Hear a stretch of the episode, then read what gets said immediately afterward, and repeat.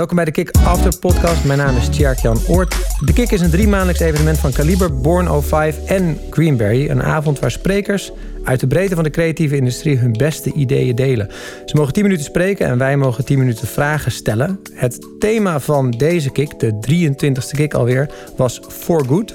Daar hoorden we ontwerpers, makers, denkers die anders durven doen om hedendaagse problemen aan te pakken of tenminste anders vorm te geven.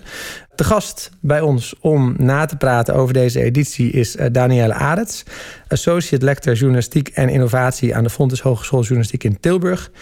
En al zeven jaar Associate Lector aan de Design Academy in uh, Eindhoven. Uh, voor mensen die niet thuis zijn in dat onderwijsjargon. Uh, wat doe je? Ja, dat klinkt, klinkt naar, hè? Associate lector. Uh, lectoraat binnen een HBO-opleiding. Want dat zijn zowel de journalistiekopleiding als de designopleiding zijn HBO-opleidingen. is eigenlijk een soort onderzoeksgroep. Dus wat een professor doet met een onderzoeksgroep bij de universiteiten, dat doen lectoraten binnen HBO. met het verschil dat wij alleen maar toegepast onderzoek doen. Dus van ja. door de praktijk. Ja, en journalist, op journalistiek dus en op design. Design, ja. Mm. Uh, ook altijd in combinatie of zijn dat twee hele aparte disciplines? Ik, uh, nou, ik ben bij journalistiek uh, afgelopen juni begonnen. En die combinatie wil ik heel graag leggen, omdat ik denk dat daar heel veel overlap mogelijk is. En dat journalistiek met name op dit moment heel veel aan design kan hebben. Met alle problemen rondom fake news en algemeen gebrek aan vertrouwen, hebben we echt een nieuwe manier van denken en opereren nodig. En design kan daar goede handvaten voor bieden. Dus ik hoop dat ik die brug kan gaan slaan. Ja. Uh, ik sta er in ieder geval met twee benen in, dus dat uh, ja. is een eerste stap. De editie van vandaag is For Good. We horen onder andere Manon van Hoekel over het ontwerpen van ontmoetingen. Wiebe Oudenaard over zijn ethiekmachine. En Julie Jansen die zich afvraagt waarom bedrijven verdienen aan onze data en wij zelf niet. We beginnen met Pepijn Zeurburg, medeoprichter van de Designpolitie... en uh, een van de mensen achter de visuele column Gorilla ook een van de initiatiefnemers van What Design Can Do. Uh, dat zijn designconferenties waar het altijd gaat over de kracht van design. Uh, er zitten wat video's in zijn verhaal, die hebben we erin gelaten. En we zetten linkjes in de notities bij deze aflevering. Ja, ik ga het hebben over What Design Can Do. We hebben een fantastische payoff. New Ideas for a Better World. Daar zijn wij naar op zoek. Dit ben ik, en dit is eigenlijk, uh, ja, dit was in de inleiding al verteld. Ik doe eigenlijk twee dingen. Ik heb een ontwerpbureau, de Designpolitie in Amsterdam. Ik woon hier overigens uh, 500 meter vandaan. Uh, en wij doen What Design Can Do sinds een jaar of negen. Dit is een impressie van ons team in Amsterdam. want What Design Can Do is eigenlijk een internationale organisatie waarvan het ho hoofdkwartier in Amsterdam gevestigd is. Maar we werken ook in Brazilië en tegenwoordig ook in Mexico City klein aanloopje en het gaat over design. Ik hoef dat misschien aan jullie niet uit te leggen, maar als ik dat aan mijn moeder of zo wil uitleggen, dan uh, denkt ze misschien eerst aan dit. Dit is een uh, onderzeeboot die in Nederland gebouwd wordt. Een onderzeeboot met zwembad. Of dit soort dingen. De Salone di Mobile, en waar exclusieve dingen voor uh, chique mensen verkocht worden. Of dit, waarbij denk ik heel veel van onze opdrachtgevers denken dat het een beetje ja, triviale onzin is. Wel mooi, maar niet echt nodig. Wij denken dat design veel meer kan doen en dat je met design eigenlijk de maatschappij kan veranderen. En uh, ik heb een kort filmpje waarin, ik, uh, waarin verteld wordt wat we eigenlijk doen met What Design can do, onze corporate movie. At What Design Can Do, we believe that design is more than making pretty things. Design and creativity have the power to transform societies. Money, the government, science, or the United Nations cannot solve the problems of the world alone. We need design and creativity to come up with alternative strategies, fresh ideas, and provocative thoughts. What Design Can Do organizes annual conferences in Amsterdam, Mexico City, and Sao Paulo. Speakers from all over the world share their visions. What Design Can Do is the perfect place for designers and creatives, as well as businesses, industry, NGOs, and governments to explore and start using design innovation. The What Design Can Do website, blog, and social media are engaged platforms for discussions on design and issues like climate change, social justice, health, and well being. To actively search for fresh ideas and insights, What Design Can Do organizes global design challenges around the big issues of today we ask the design community to come up with new answers to questions like the integration of refugees and climate change.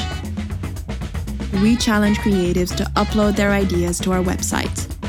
An independent jury selects the best ideas to enter an acceleration program to develop them into viable products and business cases. In the near future, What Design Can Do plans a series of local challenges around energy and safety in metropoles on five continents. And a new series of conferences is being launched in Mexico City. To see how you can join our movement, visit whatdesigncando.com. Nou, uh, dat dus. Um, ik, zal jullie een klein beetje, ik wilde jullie een klein beetje vertellen hoe we dat doen met die uh, challenges. Uh, we zijn een paar jaar geleden begonnen. toen was het hoogtepunt, althans in de media het hoogtepunt, van de vluchtelingencrisis.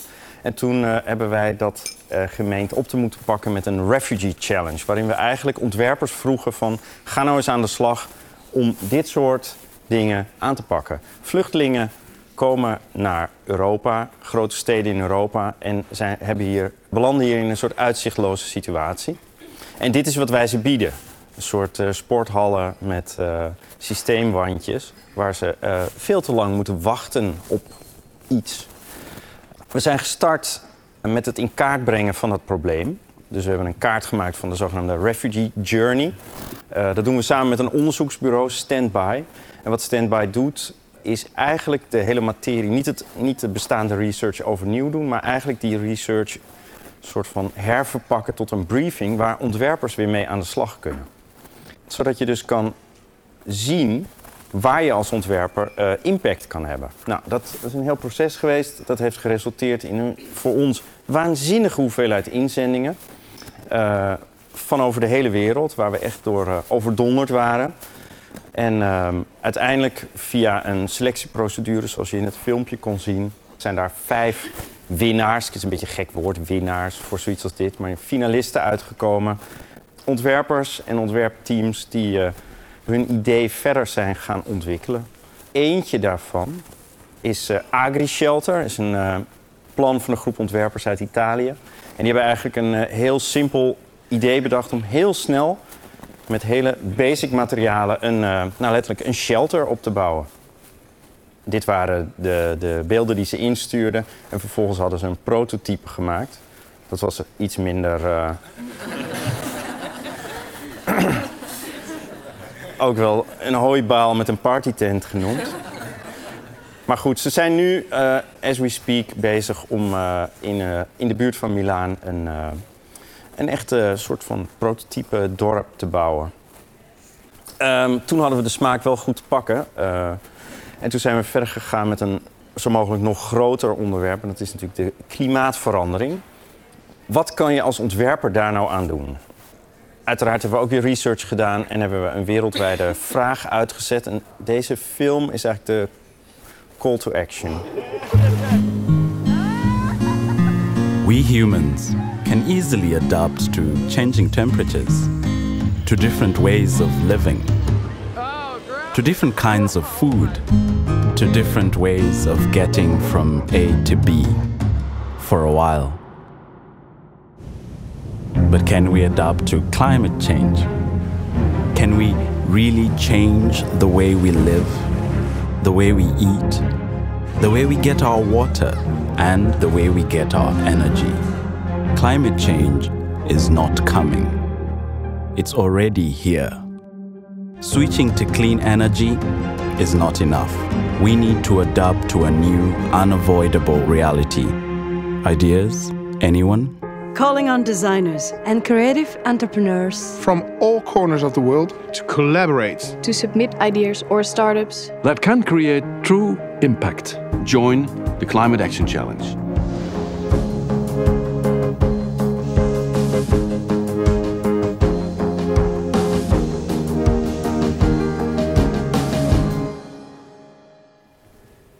Nou ja, ook hier een, een kleine soort uh, visuele kaart van uh, het probleem.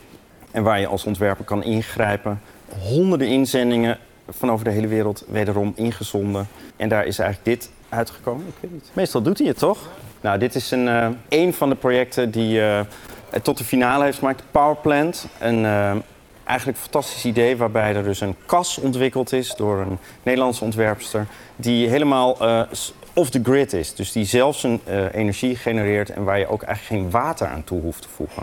Dus er is niet alleen uh, nagedacht over hoe je zonnecollectoren in glas kan integreren, maar ook hoe je op een andere manier met landbouw om kan gaan. waardoor je dus ja, waardoor die helemaal zelfstandig kan opereren. En ook in de steden bijvoorbeeld. Waardoor je op een andere manier over voedselproductie kan nadenken. Dit is een ander project, 20. Eigenlijk heel simpel. Wat als we nou al het water uit producten halen en alleen maar de vaste stoffen uh, verkopen? Dat scheelt enorm in emissie van vrachtwagens die dat allemaal naar de winkel moeten brengen. Ik heb nog 30 seconden.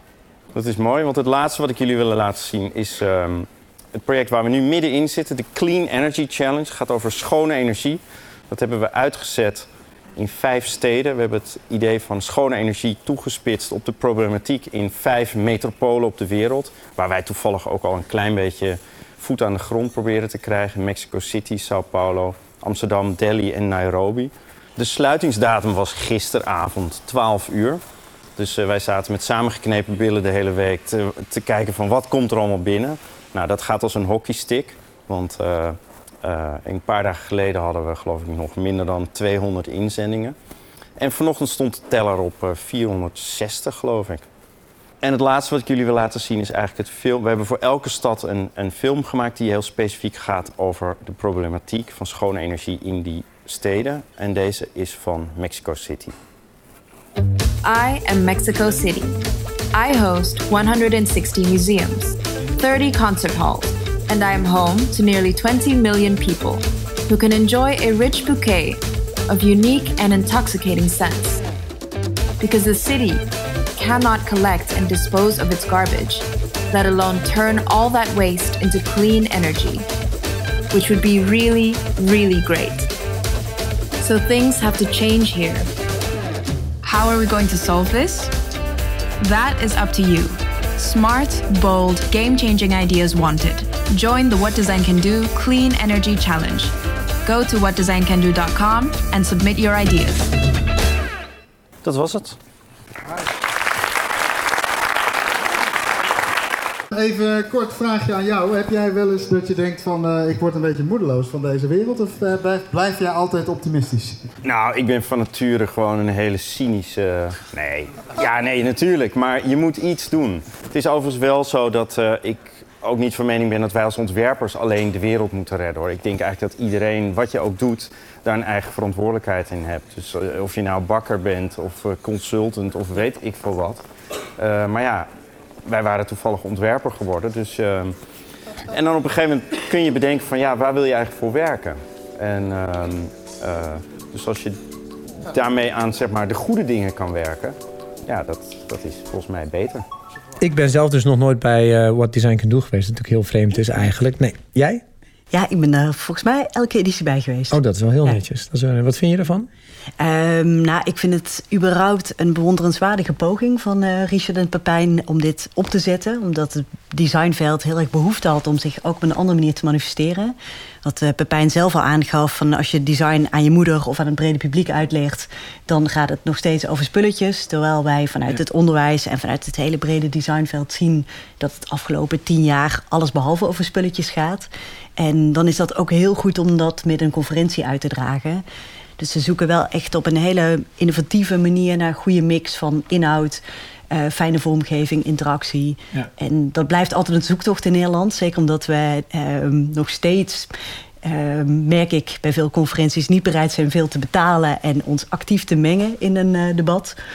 Uh, maar ik zie dat afgelopen jaren echt steeds meer gebeuren. En dat ook mensen zelf zich agenderen als spreker of om een workshop te hosten. Ja, goed event. Dat betekent, het is dus een enorme tegenbeweging tegen de, de mooie spulletjes, om het zo maar te zeggen. En bij What Design Can Do gaat het inderdaad over stevige maatschappelijke onderwerpen, vluchtelingenproblematiek, klimaatverandering. Is dat niet, is dat niet ook naïef dat je daarmee met design dat je dat, dat, je dat fixt?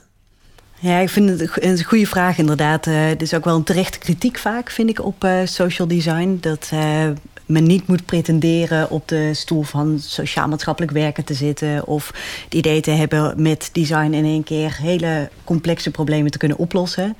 Ehm, want dat kleeft natuurlijk nog wel aan design. Design komt met oplossingen. En wij zijn geneigd uh, vanuit de opleiding om te zeggen van nou laten we vooral kijken waar we alternatieven kunnen schetsen. Alternatieve toekomsten. En daar ook nieuwe interventies, uh, nieuwe manieren van werken, van opereren. Als we daartoe in staat zijn, dan komen we in ieder geval een klein stapje dichterbij. Dus ik denk dat uh, wat social designers in ieder geval heel erg proberen, is altijd in samenspraak met de community, met de doelgroep waar ze werken. Ze vaak ook echt actief betrekken in het ontwerpproces zelf. En dan is het niet meer naïef, zou ik zeggen. Dan is het uh, zeg maar heel doelbewust met z'n allen werken naar die betere toekomst. Ik denk dat Manon uh, van Hoekel daar ook meteen een mooi voorbeeld van is. Zij is een uh, Dutch Design Award winnaar en zij ontwerpt, zo legt zij zelf uit, ontmoetingen. Hoe en waarom legt zij uit aan de hand van een aantal verrassende voorbeelden. Ja, mijn naam is dus Manon van Hoekel. Bedankt dat ik hier vanavond mag zijn. Zoals net al een beetje werd geïntroduceerd, uh, ontwikkel ik tools die ervoor zorgen dat vreemden met elkaar in gesprek gaan. En waarom doe ik dat? Ik heb het idee door uh, media en sociale media dat we allemaal een beetje in een eigen bubbel terechtkomen en dat we eigenlijk steeds minder informatie zien die helemaal uh, het oneens is met onze manier van denken en onze perspectieven.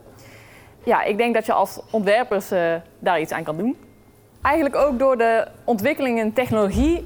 Um, komen elkaar steeds iets minder tegen. Uh, als, ontwerpers ben, ja, als ontwerper ben ik eigenlijk opgeleid om ons leven heel efficiënt te maken. Dus uh, nou, ontwerpers hebben bijvoorbeeld Google Maps bedacht en daardoor hoef ik nooit meer aan de vreemde de weg te vragen. Uh, online bankieren zorgt ervoor dat je nooit meer hoeft te wachten bij je lokale bank. Maar ook bijvoorbeeld al die thuisbezorgservices uh, zorgen ervoor dat je nooit meer in een rij hoeft te staan. En aan de ene kant is het best wel fijn, maar dat waren eerder eigenlijk ook altijd plekken en situaties waar je die ander tegenkwam. En ik denk dus dat eigenlijk inefficiënte kanten van het leven, dus soms vertraging met de trein, ook wel zo van sociale voordelen hebben. Nou ja, hoe doe je dat dan? Uh, iets ontwerpen om ervoor te zorgen dat mensen met elkaar in gesprek gaan. Uh, ik zeg wel eens, als deze avond had geheten ontmoet een vreemde hier, dan waren jullie waarschijnlijk allemaal niet gekomen, want dan lijkt het alsof je geen vrienden hebt. Um, dus dat is best wel een uitdaging en ik gebruik daar een methode voor die ik zelf noem de paard van Troje methode. En ik wil eigenlijk drie projecten laten zien en uh, dan hoop ik dat jullie een beetje snappen wat ik met die methode bedoel. Uh, het eerste project, uh, daarmee startte ik in 2014 tijdens mijn afstuderen aan de Design Academy in Eindhoven. En ik volgde uh, een groep ongedocumenteerde vluchtelingen in Amsterdam. En die wonen in dit soort gebouwen. Nou, wij waren het er allemaal over eens dat het tijd werd dat mensen met hen praten in plaats van alleen maar over hen. Maar ja, je kunt je wel voorstellen dat zo'n ruimte niet de perfecte plek is om deze mensen te ontmoeten. Het is niet echt zo van een gelijkwaardige plek. Dus wat we hebben gedaan is samen met die groep vluchtelingen hebben een eigen ambassade opgezet.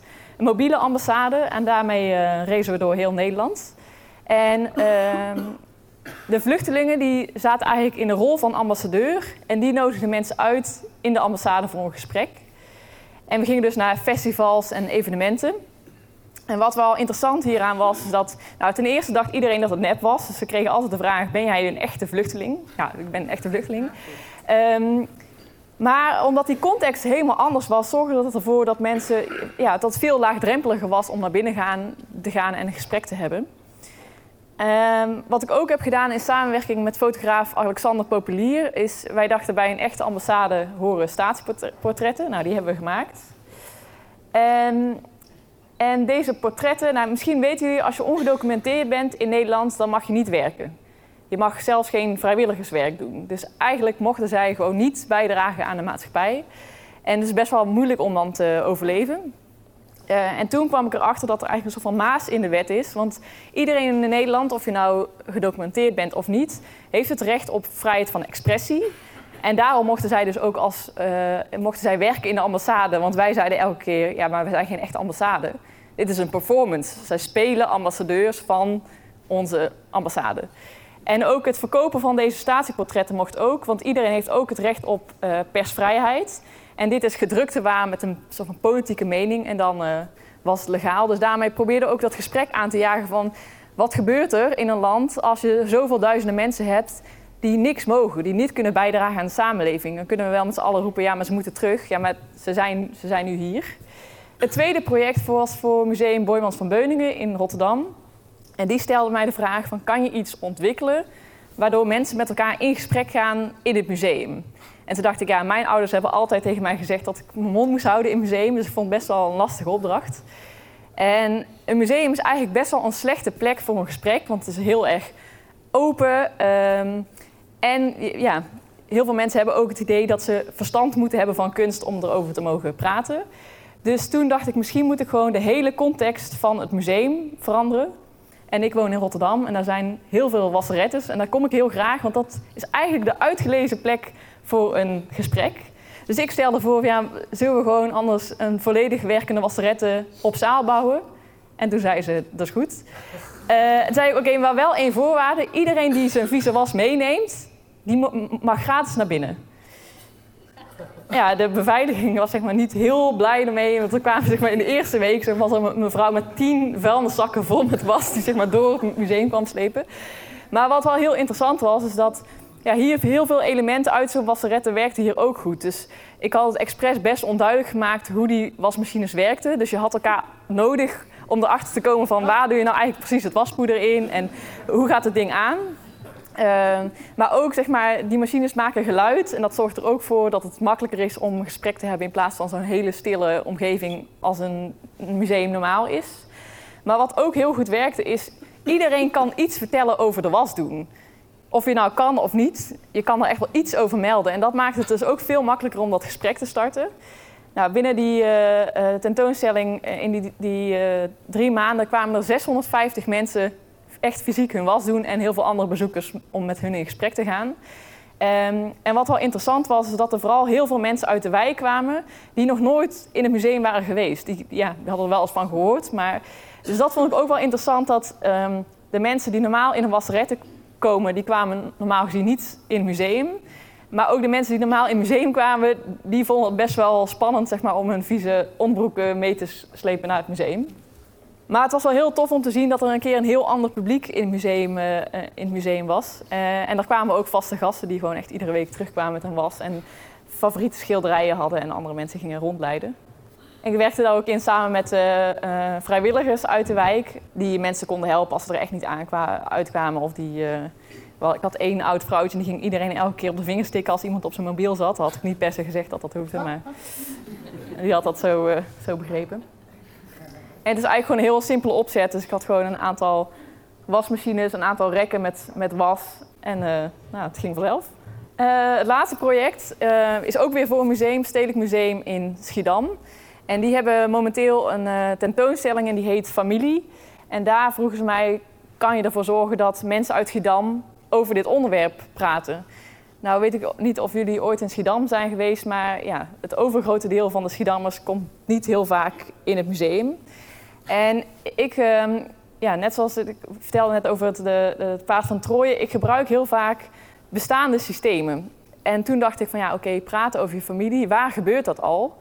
En wat is, ja, gingen we kijken naar die basisbehoeftes van hoe kun je een, een breed publiek uh, bereiken. En toen dacht ik aan kappers.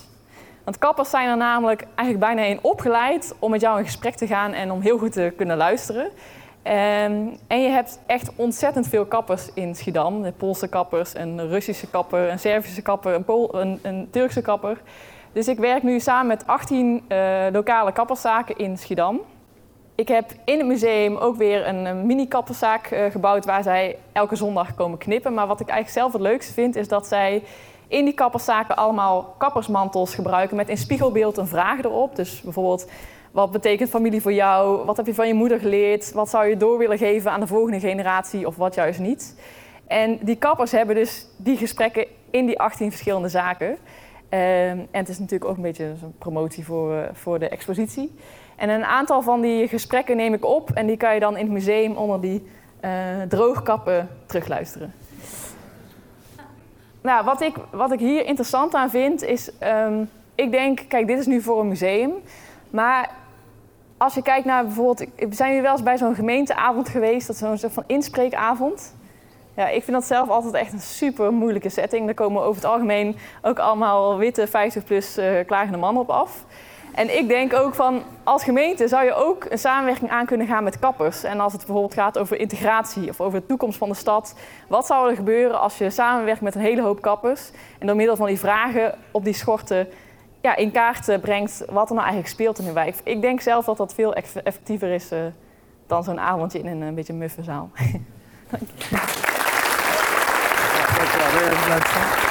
Super, dankjewel Manon. Ik krijg ineens weer zin om weer naar de kapper te gaan. Ik ben er heel lang niet meer geweest. Maar uh, verder dan de vakantievragen kwam ik vaak niet. Dus ik vind het prachtig werk. Um, je bent ooit te zien geweest in het programma Toekomstmakers hè, van, uh, tijdens de Dutch Design Week. Zie jij jezelf als een toekomstmaker? Nou, niet per se, denk ik. ik. Eigenlijk denk ik helemaal niet dat ik zo gekke dingen doe. Ik, ik, ik gebruik ook heel veel dingen die er eigenlijk ook al zijn. Dus ik denk niet per se in de toekomst, maar meer in het, in het nu of zo. Uh, ja, zo een antwoord. Nee, ja, je bent een nu maker van nu. Dat is een mooi antwoord. En uh, wat, ja, volgens mij zit er een hele mooie, mooie rode draad eigenlijk in, jouw in jouw werk. Hè? Dus je brengt het echt heel dichtbij en eigenlijk ook telkens op de meest normale dingen ter wereld. Op wat, wat voor normale dingen zit je nu te broeden waarvan je zegt, ja, dat, dat moeten we ook nog even iets mee doen? Nou, ik woon in Rotterdam, uh, dichtbij een brug. En uh, iedere keer als die brug open gaat, dan moeten mensen vijf minuten wachten. En dat is heel bijzonder. Dan zie je mensen op 1,20 meter van elkaar staan. En zeg maar, meteen hun telefoon en die staan vijf minuten zeg maar, dit te doen. Dus het lijkt me tof om een soort van spel te ontwikkelen... waardoor je eigenlijk zonder taal... want ook elke vrijdag loopt de moskee uit... en dan staan er heel veel mensen van de moskee daar te, te wachten. Om een spel te ontwikkelen waardoor je met de mensen aan de ene kant zeg maar, strijdt... tegen de mensen aan de andere kant. Want die zie je dan nog niet. Dus dat lijkt me dus als uh, mensen willen samenwerken of zo... dat, dat is eigenlijk mijn plan voor uh, komend jaar lijkt me leuk om... Uh... Nou, er zijn genoeg mensen hier, denk ik, die dat zo uh, mee willen doen. Ja. Mag ik nog één keer een heel hard applaus voor Manon van Hoeken. Dankjewel, Manon. Manon komt van de Design Academy in Eindhoven. Je bent bekend met haar werk? Ja, ja ik heb haar als student ook begeleid. Wat ik grappig vind, zij heeft het over dat veel design ingesteld is om dingen efficiënt te maken, om te verbeteren. Uh, ze legt ook dus uit dat er steeds meer anonieme loketten ontstaan. En in een moment zijn dat je gewoon even met iemand kletst over, over anything eigenlijk. Herken jij die spagaat, dat efficiëntie en dat sociale? Herken je dat bijvoorbeeld op de opleiding of, of uit je eigen werk? Nou, misschien meer in wat, waar we het net ook over hadden, dat nog steeds een beetje kleeft aan design. Waar we jarenlang hebben moeten vechten om een beetje uit dat stigma te komen dat ontwerp meer is dan het ontwerpen van dingen. Maar dat het ook gaat om systemen, om diensten en vooral ook de combinatie daartussen. En soms hele complexe systemen. Uh, de democratie bijvoorbeeld. Ja. is echt een thema waar ontwerpers heel erg in geïnteresseerd zijn. En naar mijn smaak ook heel goed in zijn. Ja. Ook daar wat Manon zelf aangeeft, het heel lastig is om daar een beetje van los te zingen. En ontwerpers, ook binnen de opleiding wordt daar wel echt op gefocust. Maar ontwerpers hebben zelf toch de neiging om hun werk heel goed te maken. Dat alles klopt, alle details moeten kloppen. En ja. bij sommige problemen is dat niet mogelijk. Die zijn wat we in designjargon vaak messy noemen. Een beetje rommelig. En daar past gewoon geen perfect kader omheen. Nee. Dat soort systemen ontwerpen, of interventies, wat uh, Manon heel goed doet, zijn volgens mij echt cruciaal. En dat zijn ook hele leuke nou ja, manieren om niet naar een oplossing toe te werken, maar wel even te prikkelen. Ja. Ja, en in die zin ook echt wel nuttig. Wat ik bij haar werk dus heel erg leuk vind, is dat zij voor zichzelf duidelijk een, een hele eigen, waarschijnlijk hele particuliere interesse heeft, die zij heeft omarmd en waar ze dus maar aan de slag gaat. Ik kan me ook voorstellen dat niet iedereen zo'n zo'n hele expliciete eigen uh, maatschappelijke uh, interesse heeft. Want ondanks dat je aangeeft dat het, wat zij doet leuk is en, en beperkt of kleiner is, zeg maar, is het wel zo dat het nog steeds nuttig is. Is het zo dat als je bij wijze van spreken op een opleiding zit en je hebt niet in je zit een soort enorme wens om anything maatschappelijks te doen. Weet je wel, kun je dan wat, Kom je er niet in bij de designer? Nee, nee, dat is onzin natuurlijk. nee, um, dat zou ook niet goed zijn. Nee. Dat, is, uh, dat is altijd een klein deel van de bevolking dat zich maatschappelijk engageert en daar ook vol voor wil gaan. Ja. Uh, er is ook simpelweg geen markt voor voor iedereen om op die manier actief te zijn. Nee. Maar ik denk het denken in sociale systemen, dat dat wel iets is wat we in de opleiding heel erg uh, aanzetten. En ja. dat we proberen van ook al wil je juist heel bewust die spullen gaan maken, denk dan in ieder geval na dat het duurzaam moet zijn, een lange houdbaarheidsdatum heeft. Um, dat betekent niet allemaal cakes gaan bakken, maar wel echt heel goed nadenken over welke ingrediënten pas ik toe in mijn werk. Ja. En dat is wel echt iets wat we heel belangrijk vinden op het moment. Of het moment, wat iedere opleiding volgens mij belangrijk zou moeten vinden. Ja. Um, los daarvan, hè, wat jij ook zegt van kan iedereen dat wat Manon doet? Nee, zeker niet. Je moet daar ook een zekere lol en gevoeligheid voor hebben. Um, ook het kunnen zien van die problemen. Manon studeerde af met uh, de In Limbo Embassy een uh, soort ambassade voor asielzoekers die nog in limbo zitten, die nog geen verblijfsvergunning hebben, maar ook nog niet gehoord hebben dat ze het land moeten verlaten. Dus de tussentijd, nou, ja. dat is zo'n concept, ja, dat, daar moet je een zekere gevoeligheid voor hebben. Ja. Je moet dat kunnen zien, je moet dat willen begrijpen. En wat uh, Manon dan heel goed doet, is gewoon uitgebreid met die mensen in gesprek gaan, vertrouwen kweken. En dan kom je tot prachtige verhalen die ze ten gehore heeft laten brengen op de graduation show. En dat project is omarmd door nou ja, conferenties, door TED-talks, door heel veel um, nou ja, magazines, journalistieke blogs.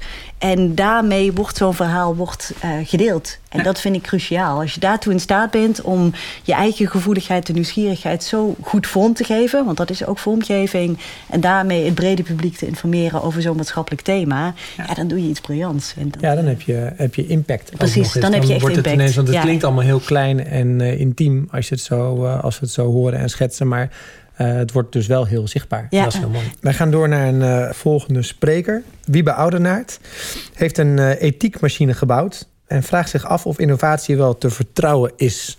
We luisteren naar Wiebe Oudenaard. Ja. Hoi, mijn naam is Wiebe Oudenaard. Um, en inderdaad, uh, ik heb mijn werk May Ask You a Question. staat daar achterin, achter die planten. Um, heb ik mee mogen nemen.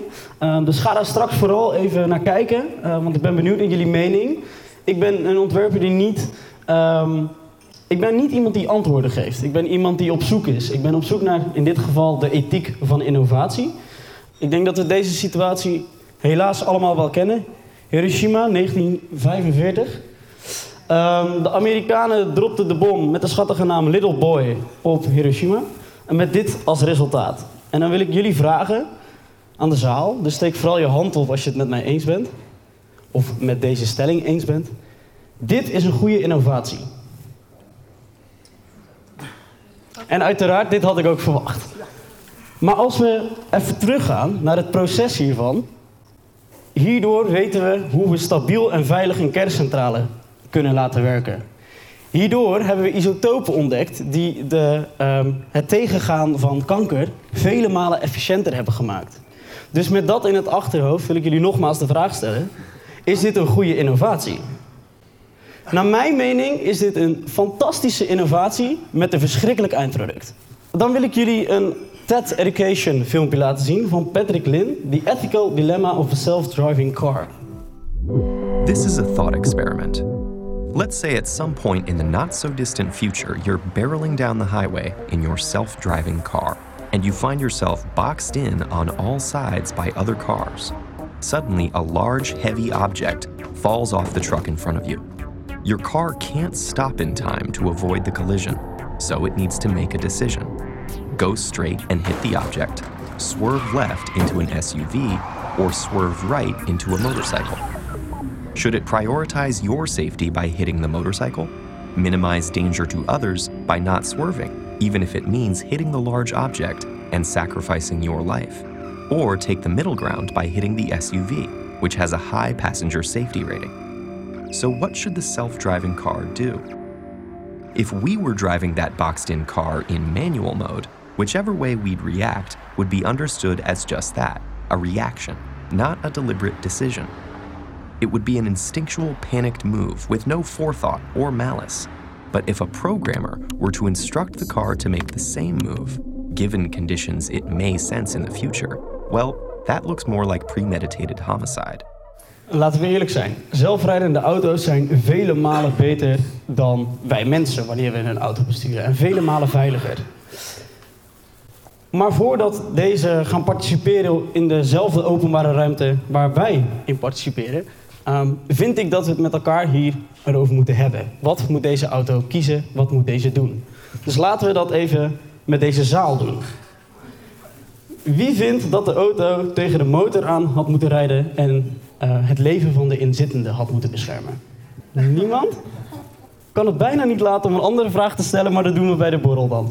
Um, wie kiest ervoor, um, ik rijd tegen de vracht van de vrachtwagen aan en met de kans dat ik zelf doodga? En wie kiest er voor de andere auto en het minst menselijke schade als resultaat? We zien hier dus al een, een, een, een tweestrijd. Dus is het al vrij lastig voor zo'n ontwerper om daar een ontwerp voor te maken dat voor een ieder gelijk voelt. In ieder geval voor deze zaal zou dat al niet kunnen. En als we dan even teruggaan naar die ontwerper. In het filmpje werd het al benoemd. Het is een reactie of het is een voorbedachte keuze. Gaat het dan straks zo zijn in de toekomst dat je, wanneer je een auto programmeert of een autofabrikant bent, dat je dan eigenlijk een verkapte moordenaar bent? Of als je weet dat wanneer jouw auto um, jou opoffert wanneer het fout gaat, is het dan een bepaalde verkapte manier van zelfdoding? Hoe werkt dat?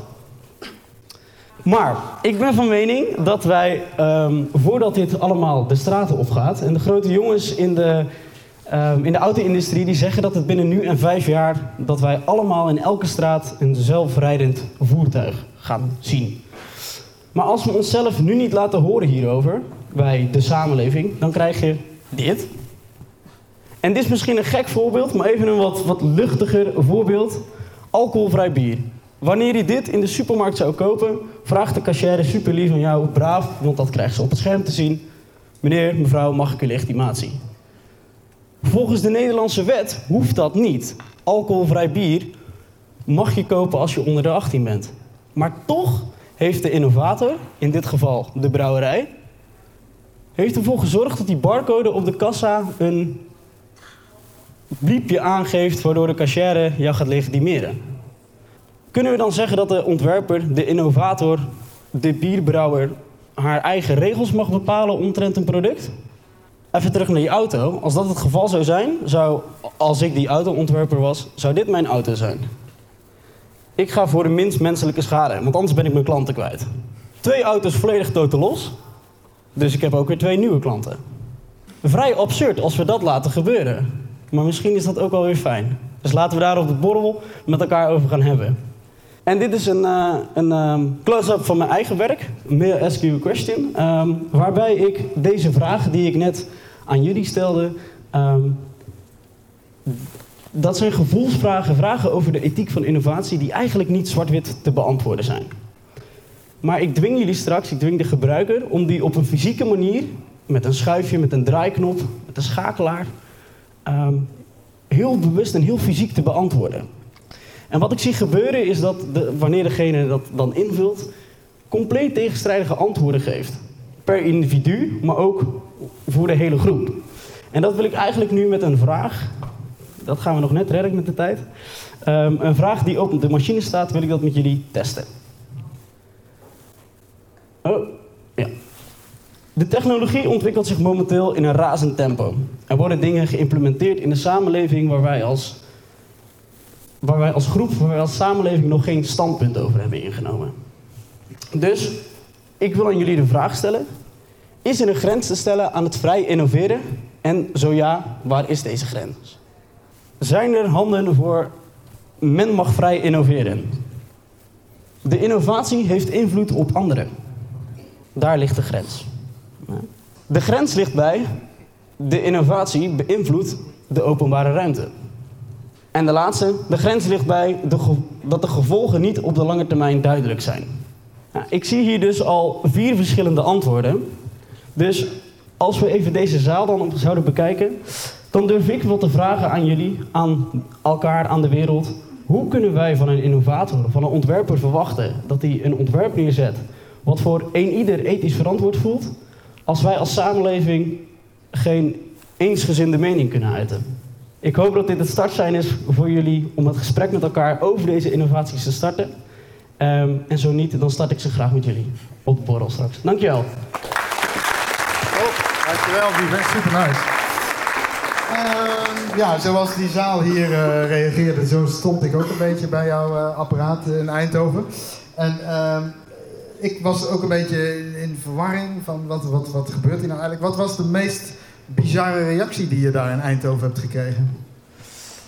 Mensen die het volledig oneens zijn met wat er gebeurt. En dan ga ik met die persoon daarna nog een keer de machine door. En dan, hey, vertel eens. En dan... ehm, ah, het grappige wat ik merk is dat wanneer iemand zegt tegen mij... je hebt als ontwerper alle vrijheid... ik er dan stiekem toch ook weer achterkom dat er totaal geen vertrouwen is in mij. Maar waarom geef je me dan wel alle vrijheid?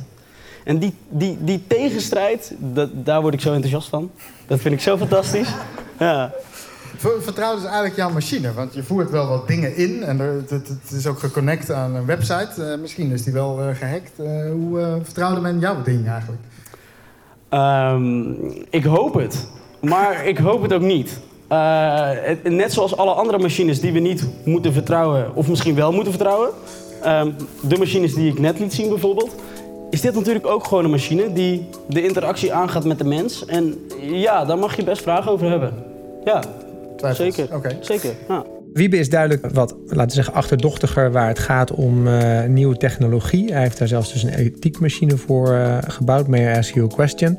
Is er ruimte voor, dat soort, voor zo'n kritische houding? Eh, ja, dan, daar moet juist veel meer ruimte voor komen, zou ik zeggen. Ik ehm, zie dat er ehm, momenteel vaker debat gevoerd wordt over eh, de macht van de Big Five, hè, de platformen als Facebook, Google.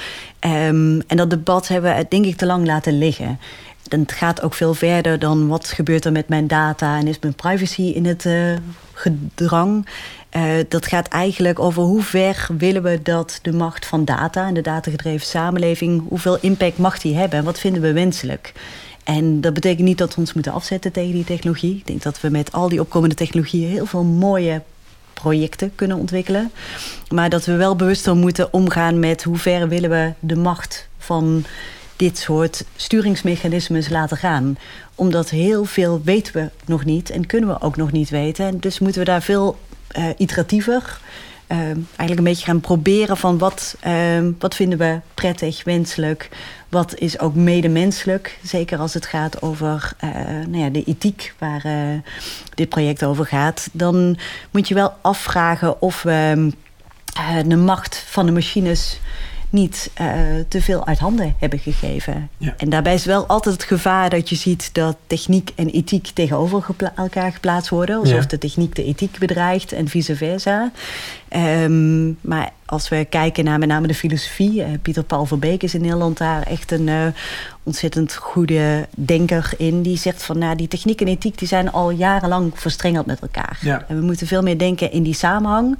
En het uitproberen wat prettig, wenselijk, acceptabel is. En op die manier iets ontwikkelen ehm, nou ja, dat toekomstbestendig is. Je zegt inderdaad ethiek tegenover eh, techniek. Ik snap dat dat iets is wat al lang met elkaar in, eh, ja, nou niet in de clinch, maar waar altijd, altijd een soort dialoog tussen is. Maar eigenlijk is het ook, gaat ook om geld natuurlijk heel erg. Tenminste, die techniek van die Big Five die je ook noemt, wordt natuurlijk heel erg ingezet om geld mee te verdienen. En eigenlijk komt daar komen misschien wel de perverse prikkels vandaan, waardoor dat, ja, kan ontsporen misschien groot wordt, maar waardoor die kritische houding ineens veel logischer wordt. Ja, en dat is wel eh, dat is een heel goed punt. Omdat je ziet dat ehm, die Big Five... die hebben op dit moment natuurlijk zoveel macht gekregen... dat er ook wel gesproken wordt dat ze sterker zijn... dan welke nazistaat dan ook. En dat is natuurlijk heel tricky. Ook, eh, ook voor de democratie in het algemeen. Je zegt van we hebben op dit moment vijf bedrijven... Mhm. eh, die zoveel macht hebben en ook zoveel gegevens beheren... dat ze daarmee een sterkere sturende werking hebben... dan welke democratische rechtsstaat dan ook. Ja. Daar moet je kritische vragen bij stellen. En zeker omdat die platformen, hè, want het zijn platformen, ehm, die, dat zijn geen doorgeefluiken, dat zijn geen neutrale doorgeefluiken. Die maken keuzes in elk ontwerpprincipe, van de manier waarop die website eruit ziet, tot de, tot de interactie die je kan aangaan als gebruiker. En het zegt het ook al, hè, we zijn gebruikers van die platformen. We zijn geen burgers, nee, we zijn gebruikers en worden ook gebruikt op een bepaalde manier. Ja. Omdat uiteindelijk we zijn commercieel belang en geen Ja. publiek belang. En dat is precies het debat waarvan ik vind dat we het veel meer moeten gaan voeren. En ik ben heel blij dat ontwerpers eh, zich daar ook echt in gaan mengen.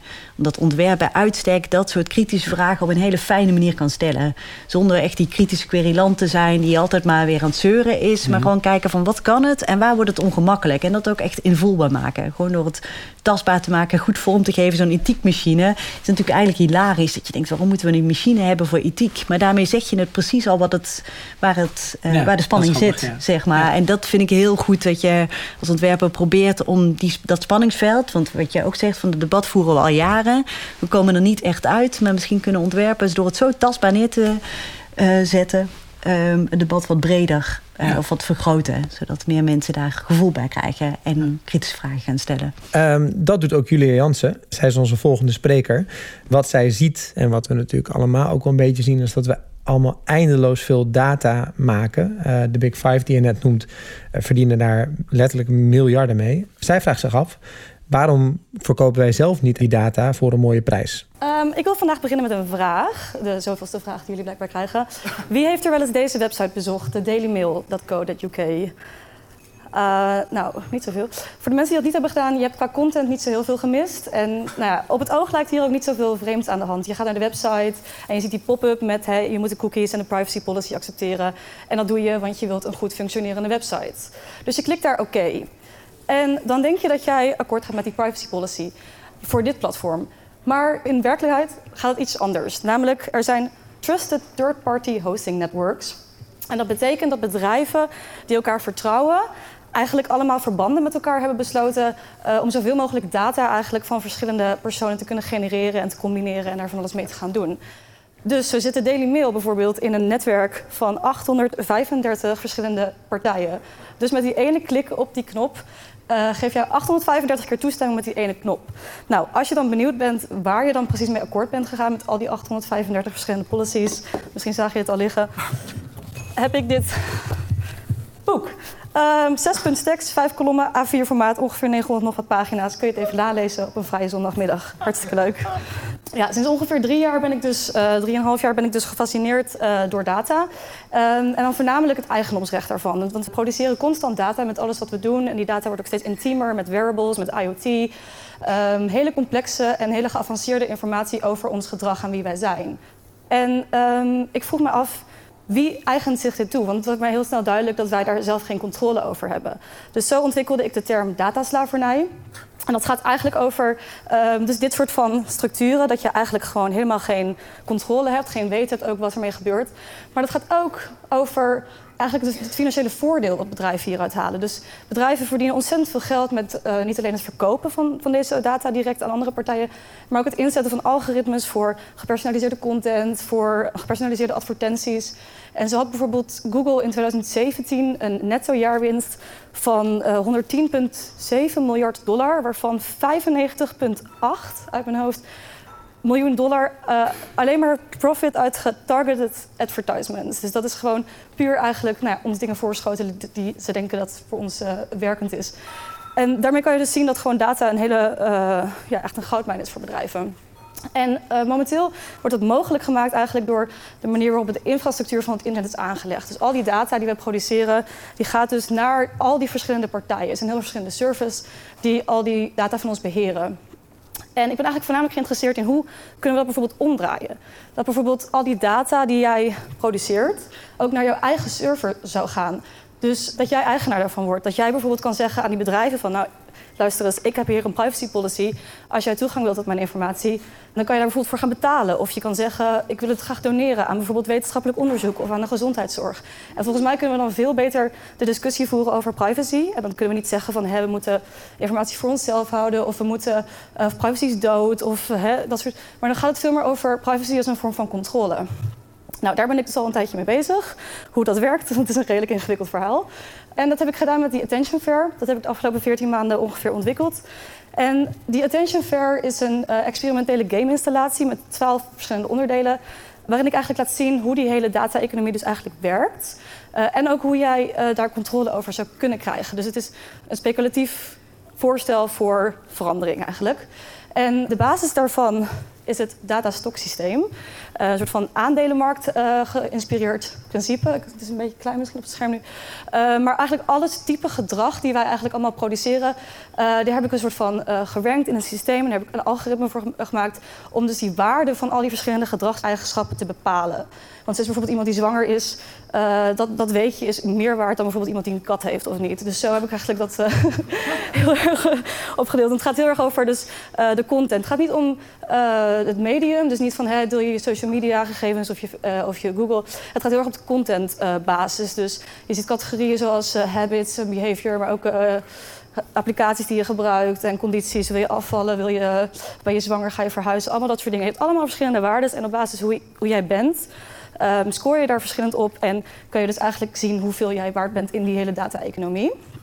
En uh, de currency die ik daarvoor heb ontwikkeld om het uit te drukken, dat heet de iCoin.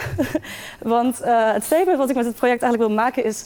I am the product of my own information. Dus jij bent echt een product geworden van gegevens. Je bent helemaal geen klant van Google of een consument van Facebook. Jij bent echt hun product. En zij verpakken jou eigenlijk en verkopen jou door aan de hoogste bieder. En dat is wat ik met het project wil laten zien.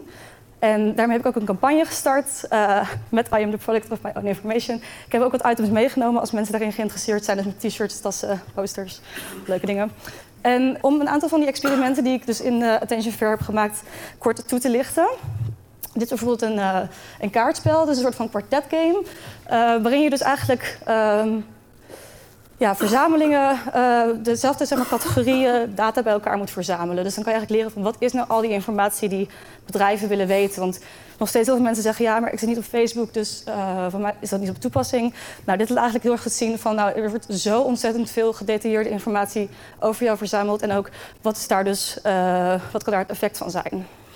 En daarnaast gaat de data-economie heel erg om um, het combineren van gedrag eigenlijk. Dus het combineren van dat soort eigenschappen om een soort van profiel op te stellen.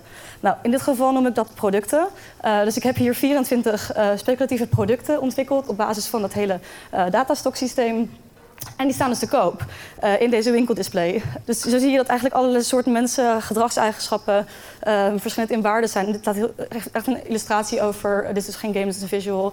Een illustratie over nou ja, hoe wij dus eigenlijk echt een product zijn geworden van het internet. En dat er echt een prijskaartje aan hangt. En hoe wij dus daar misschien in de toekomst wel zelf iets mee gaan kunnen doen.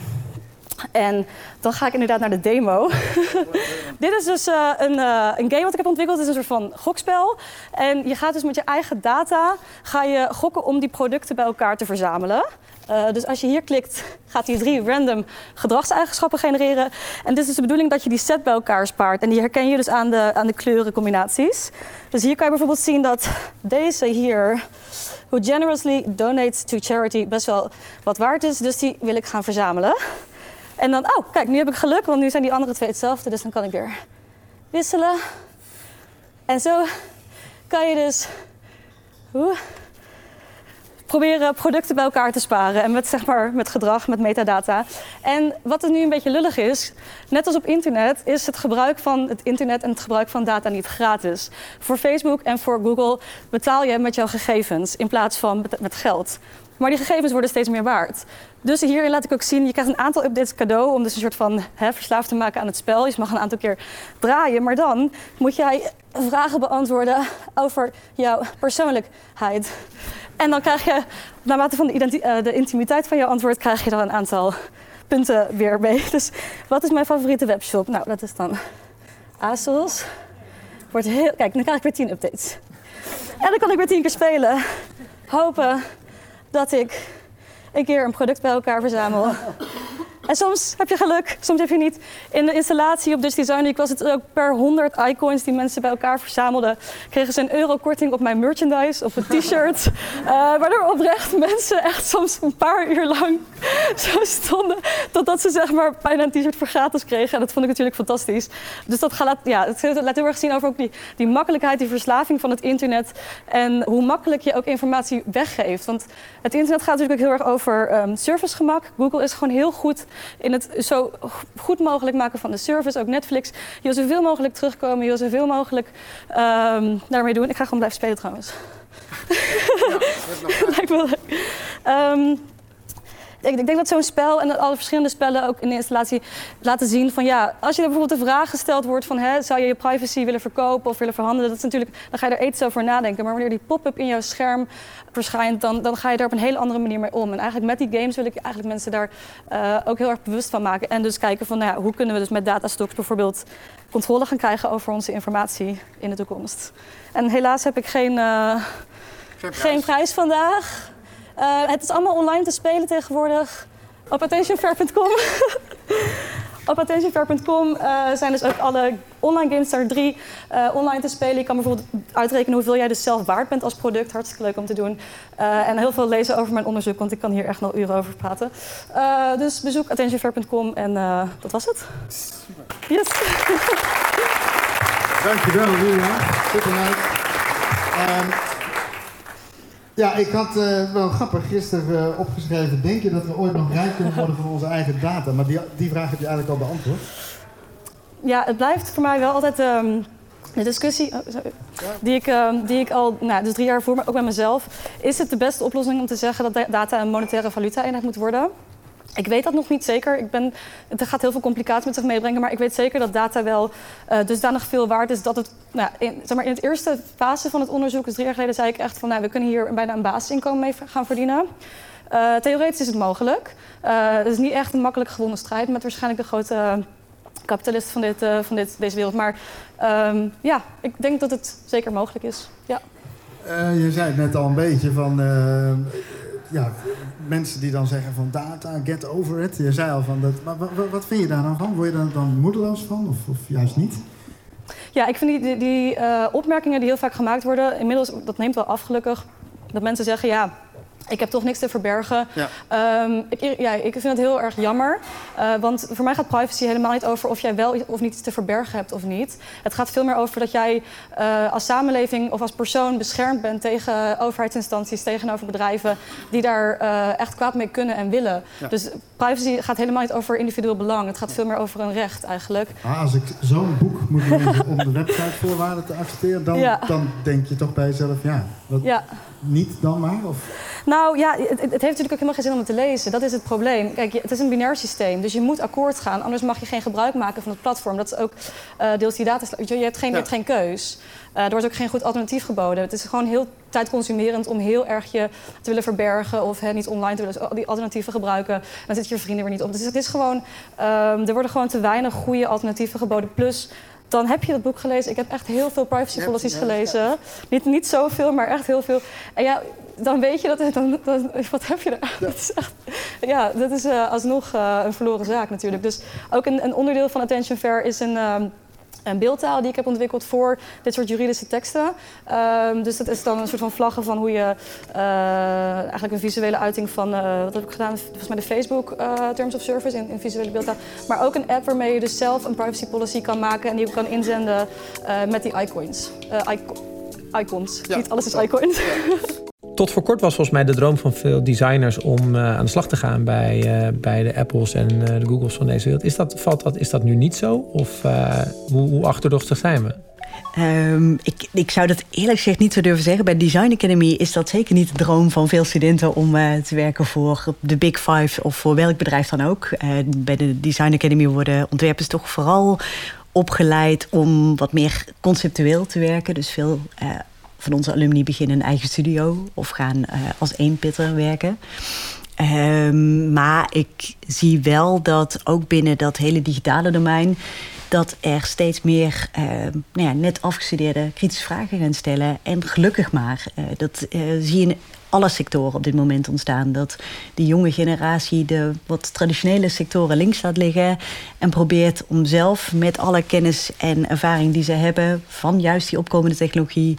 Um, de dingen beter, anders um, nou ja, vorm te geven of te ontwikkelen. Ja. Nou, wat ik me nou afvraag is, want veel van het werk, dat, dat eigenlijk dat is een beetje een rode draad bijna, dat, dat idealiter wordt werk zoals dit, dus dat kritische werk wordt, laten we zeggen, opgepakt. Is er ook een pad waarbij mensen uh, aan de slag gaan bij, binnen dit soort bedrijven en het van binnenuit proberen te veranderen? Of heb je eigenlijk alleen maar het pad van reageren of, of ageren en dat dan uitvergroten. Hoe, hoe zit dat?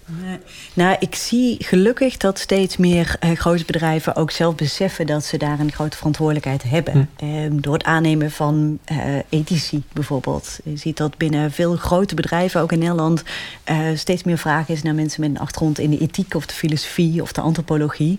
Uh, en dat is niet zomaar wassen neus. Dat is geen fopspeen van, oh, nu hebben we een ethicus in dienst en nu kunnen we alles maken. Dat zijn echt mensen die met veel verantwoordelijkheden echt uh, de opdracht krijgen om uh, toe te werken naar responsible innovation. Dus echt verantwoorde innovatie met oog voor mens, natuur, nou eigenlijk de alle MVO-vraagstukken. Dus maatschappelijk verantwoord ontwerpen noemen we het ook wel. En eh, nou ja, dat is een hele goede ontwikkeling. Want wat jij zegt, het is natuurlijk heel mooi om van buitenaf in een galerie kritiek te uiten. En dat bereikt best een klein deel van de bevolking. En als er journalistiek over geschreven wordt, misschien nog iets meer. Ja. Maar om de grote massa te bereiken, zul je van binnenuit in het systeem de juiste vragen moeten gaan stellen. En uh, soms ook een beetje kritisch infiltreren. Ja. Een beetje de cake van Manon gaan toepassen binnen die techbedrijven. En ik denk dat uh, daar steeds meer behoefte aan is. Ja. Ook mensen met uh, misschien wel een journalistieke achtergrond. Die echt getraind zijn om die kritische vragen te stellen. Dat die zich echt gewoon een beetje gaan infiltreren in die Silicon Valley wereld. En gaan kijken van, nou ja, is wat hier gebeurt, is dat maatschappelijk verantwoord genoeg? En uh, kunnen we dat ook op een bepaalde manier? Is hier genoeg tegenmacht? Want het is natuurlijk cruciaal dat uh, ja. we dat jarenlang vanuit journalistiek gedaan hebben uh, binnen alle politieke organisaties. Hè. Luis in de pijl, zorgen voor tegenkrachten, um, kritisch doorvragen. Um, dat hebben we bij de techniekbedrijven eigenlijk links laten liggen. Ja. Tot voor kort, want je ziet nu langzaam dat het debat een beetje op gang komt. Maar uh, ik denk dat dat veel steviger kan, juist ja. van binnenuit. Ja, mm. ja, en ben jij zelf, zit jij nog op Facebook? Ik zit nog op Facebook, uh, met name omdat het een heel handige manier is ook om met studenten te communiceren. Ja. Het gaat snel, het is effectief, maar ik ben een uh, bewuste gebruiker. Dus ja? ik uh, nou, ben in die zin, ik ben ook zeker niet tegen de macht van dat soort platformen. Maar ik denk dat het heel prettig is dat we er met z'n allen iets bewuster mee omgaan. En ja. ook uh, in die zin onszelf een beetje trainen om wat meer digitaal geletterd te worden. Ja. Dus ik probeer wel in die zin een beetje bij te blijven. Weet waar ik mijn uh, cookies uh, ja, moet precies. verwijderen, et cetera. en ik heb ook heel veel anonieme accounts. Dus in die zin probeer ik... Je hebt een heel netwerk aan anonieme accounts. Exact, om, om, om, te infiltreren in, in die netwerken. Heel handig. Heel handig. Danielle, ontzettend bedankt. Fijn dat je met ons wilde napraten over deze kick. Nou, heel graag gedaan. Leuk. Fijn. Leuk. Iedereen kan de kick volgen via Facebook. Uh, als je daar nog op zit. En uh, Twitter, uh, daar heet het de Kick 030. Kan ook anoniem, toch? Dat kun je ook anoniem doen inderdaad, dus dat scheelt al. Ja, bij Twitter natuurlijk helemaal. bij de Kick 030. de Kick After Podcast is geproduceerd door Greenberry en Sounds Like Film. over een maand of drie is er weer een nieuwe kick. Die is natuurlijk het meest inspirerend als je zelf in de zaal zit en achteraf een drankje drinkt en, en na kunt praten. En anders kun je hier gewoon weer mee luisteren.